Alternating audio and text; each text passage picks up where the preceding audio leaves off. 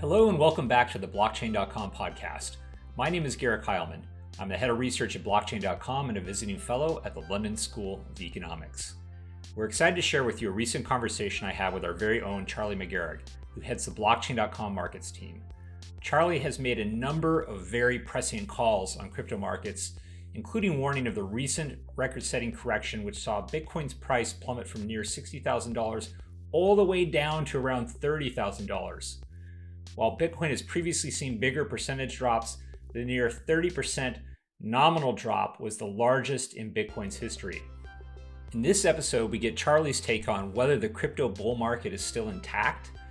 Is Bitcoin's status as the primary crypto reserve asset also intact in light of growing environmental concerns? Why measures like Bitcoin dominance are poor to watch and what you should really be watching? The evolving China regulatory situation, why there is some upside to a crackdown in China. We also talk DeFi, Ethereum, and what key upside and downside catalysts Charlie is keeping an eye on for the coming months. We'd love to hear what you think of this episode in the comments section of this podcast. And if you're enjoying our podcast, please rate us and leave a review as it really helps boost our visibility to more listeners. Thank you for listening, and we hope you enjoyed the episode.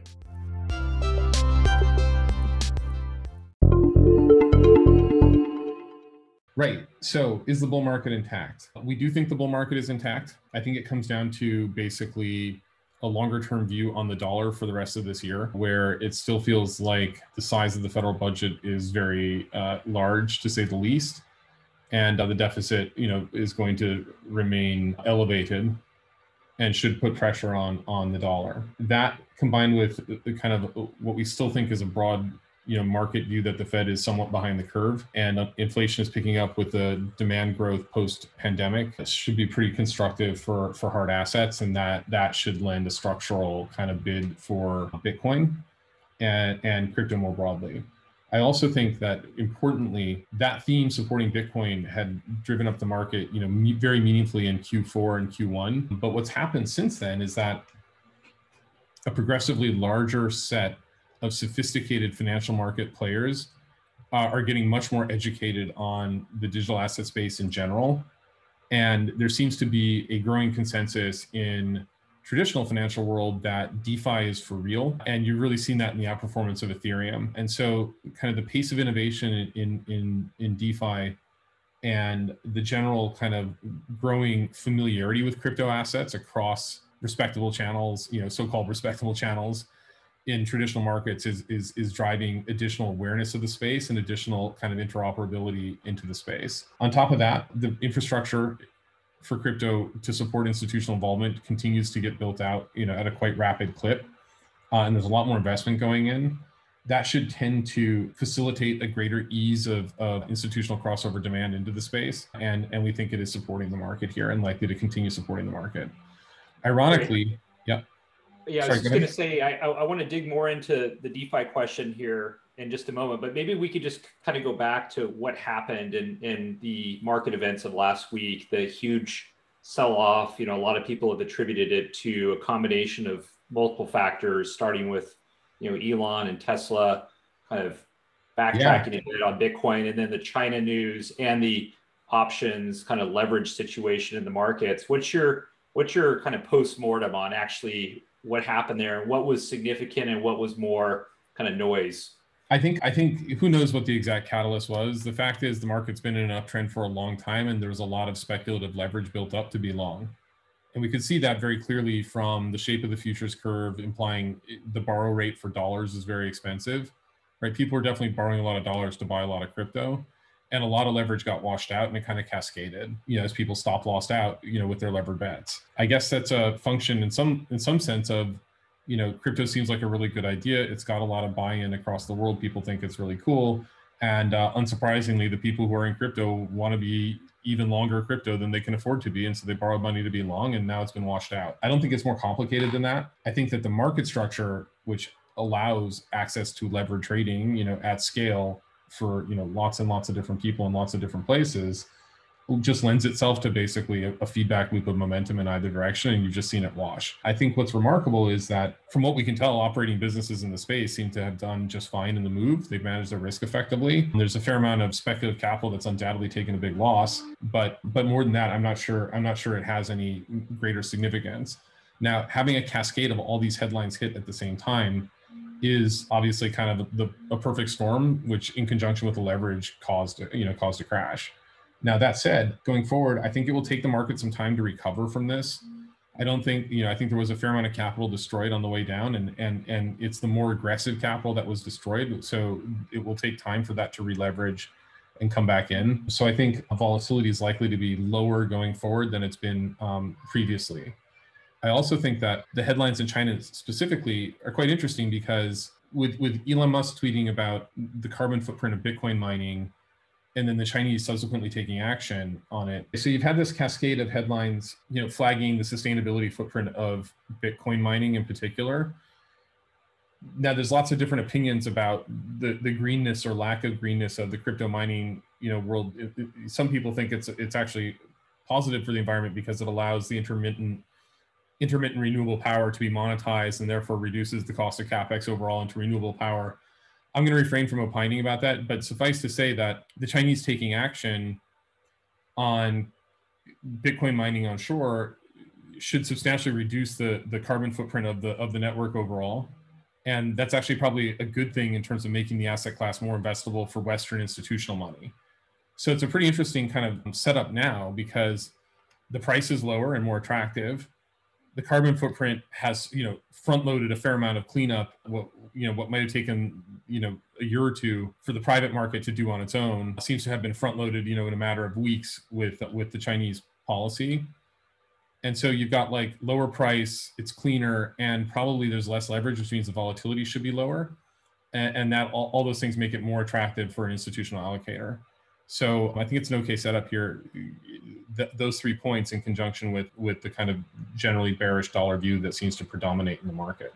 Yeah, and just to spend a little more time on China, I mean, I think all that makes sense. I think the question, you know, is you know how serious is China this time, and how effective can they actually be in in trying to drive, you know, Bitcoin mining, crypto mining out of China you know, my my concern was, boy, if they really do, you know, go full tilt on that and and succeed in in basically squashing crypto mining in China to effectively a zero percent market share, that not only is that you know negative from a network security level perspective but also it might embolden them to actually go after bitcoin ownership and or crypto ownership i, I think China. the first point about network security and the total hash power as long as that hash power is redistributed in a dispersed way across the world in the end i think it's a net positive for security actually so i don't think that's really much of a concern at least not to me i think it is a bigger concern to say that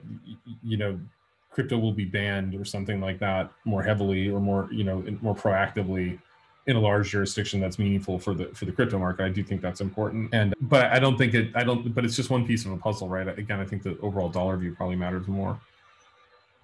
Right. Let's talk let's come back to DeFi, which you mentioned earlier and and the, you know, the plumbing side of crypto which is attracting a lot of interest. Ethereum outperforming, as you mentioned, Solana and Binance Chain outperforming Ethereum. How intact is is kind of the Bitcoin as a gateway drug to this broader crypto ecosystem, Bitcoin's role as a reserve asset in the crypto ecosystem, as we've seen Bitcoin's dominance come down from above 60%, you know, down to below 40 before this recent sell-off, back above 40 now. What, what's your view on on kind of Bitcoin's position and also Ethereum's position with the you know the many competitors that are rising up? I think Bitcoin's position as a reserve asset for the ecosystem is solid. I don't think that will change. I think there's too much too much at stake, and too much of the system is built around it already. I think it's pretty burned in. So um, you know, time will tell. But but I, I, don't see Bitcoin going away or something like that. Is there a um, dominance level that you feel it will kind of you know achieve an equilibrium roughly? I mean, do you see it at a sub sub thirty percent uh, level? I think the, the better question months? to ask. I don't think that's the right question. I think the better question to ask is: Is there a market cap below which you, you, you, you'd sort of say, oh man, and, and I think the dominance can continue to go down as crypto, you know, other crypto projects that are useful for other use cases gain traction. The total market cap will just get bigger and bigger, but Bitcoin as a you know gold-like reserve asset, which appears to be the use case that that has traction. I think that's more a function of the dollar and kind of the you know how much collateral is needed around the system. So you know we can get into the sort of more extreme views around Bitcoin maximalism and, and so forth, but just practically speaking for now I, I, think i think if the dominance is going down in the context of the overall market cap of bitcoin and going going up i, I don't i don't really think it's a problem. Yep.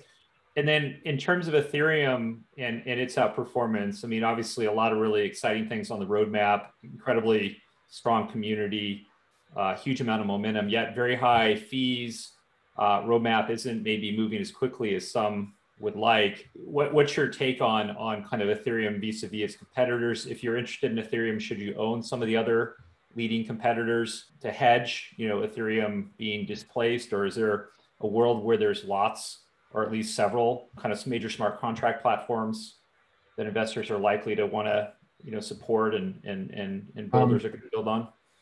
I think it's a too soon to tell. Generally speaking, the degree of community adoption, deployment, and so forth in Ethereum seems like it's a pretty high hurdle to overcome for competitors. But there will certainly be specialized use cases that exist on other chains, I think, that are more you know appropriate for for you know for whatever the use case is. There's definitely a huge divergence of opinions on this topic. I've heard no shortage of dissenting voices around the technical capabilities of Ethereum in recent days. I, th- I still think there's some skepticism about the ability of of Ethereum to scale and the, the ability of the community to ship, but we'll see. We'll, we'll see. Personally, I think that the community adoption is just is is uh, it's it's significant, and and and as more inflows come into the space, I think it will continue to be heavily allocated both to Bitcoin and Ethereum. Yeah, because people think of everything else. You know, people think like indexers. So I, I think it'll be pretty hard to to push Ethereum out of the way. Yep. What's your what's your view, Charlie, on on some of the you know risk factors and kind of catalysts, you know, as we look ahead over the next 6, 12, 18 months, you know, Larry Summers, for example, raising concerns about a surprise interest rate hike. At the same time, inflation fears seem to be ebbing. Do, do you have a view on, on that issue and, and what the impact could be on crypto? I think there's a generally held view that a, hike in interest rates, sudden hike where the Fed's chasing inflation is, yeah, I, is really I, bad I think, for the markets overall. Not just I think I think if I think if the central banks show a much more elastic reaction function and get more hawkish, I, I I do think it will it will slow down this space meaningfully. I also think that if the the fiscal forward gets reined in somehow through the political process, that will also tend to tend to you know slow down the momentum in our space. Yep. So I think I think that's the biggest. I think that's a, away from the tail events around you know cyber the, the, the constant sort of latent risk of cybersecurity problems and or really aggressive policy action. I think I think the biggest risk to the market is the Fed being you know perception of the Fed being you know dovish turning to hawkish. Yep. And then and then on the positive side of things, Bitcoin ETF. I mean, just don't count on it this year, don't count on it next year even? And what other kind of positive catalysts are you kind of keeping an eye out for, you know, other than, you know, the Carl Icahns, you know, the, you know, the Ray Dalios, you know, kind of coming around, it seems to crypto? I, I think if there were some sort of consensus to build in the market that there is a sustainability solution eh, for for Bitcoin mining and and the crypto market's been given the all clear and the stamp of approval by some accreditor, you know, some credible accreditation, I think that would facilitate additional traditional inflows into the space. So I think that's I think that's a big piece of it. I think that I think that basically some enterprise, you know, credible enterprise deployment in financial services of DeFi or blockchain based solutions would also potentially that shows real growth, not just sort of proof of concept, but real growth and product market fit would also drive uh, a, a pretty meaningful rally in the market. Yep, that's great. All right. Well, I think that's all the time we have for for today, Charlie. Thank you so much for joining us for your take on on markets, and uh, we'll look forward to hopefully having you back on again soon. Thanks, Garrett.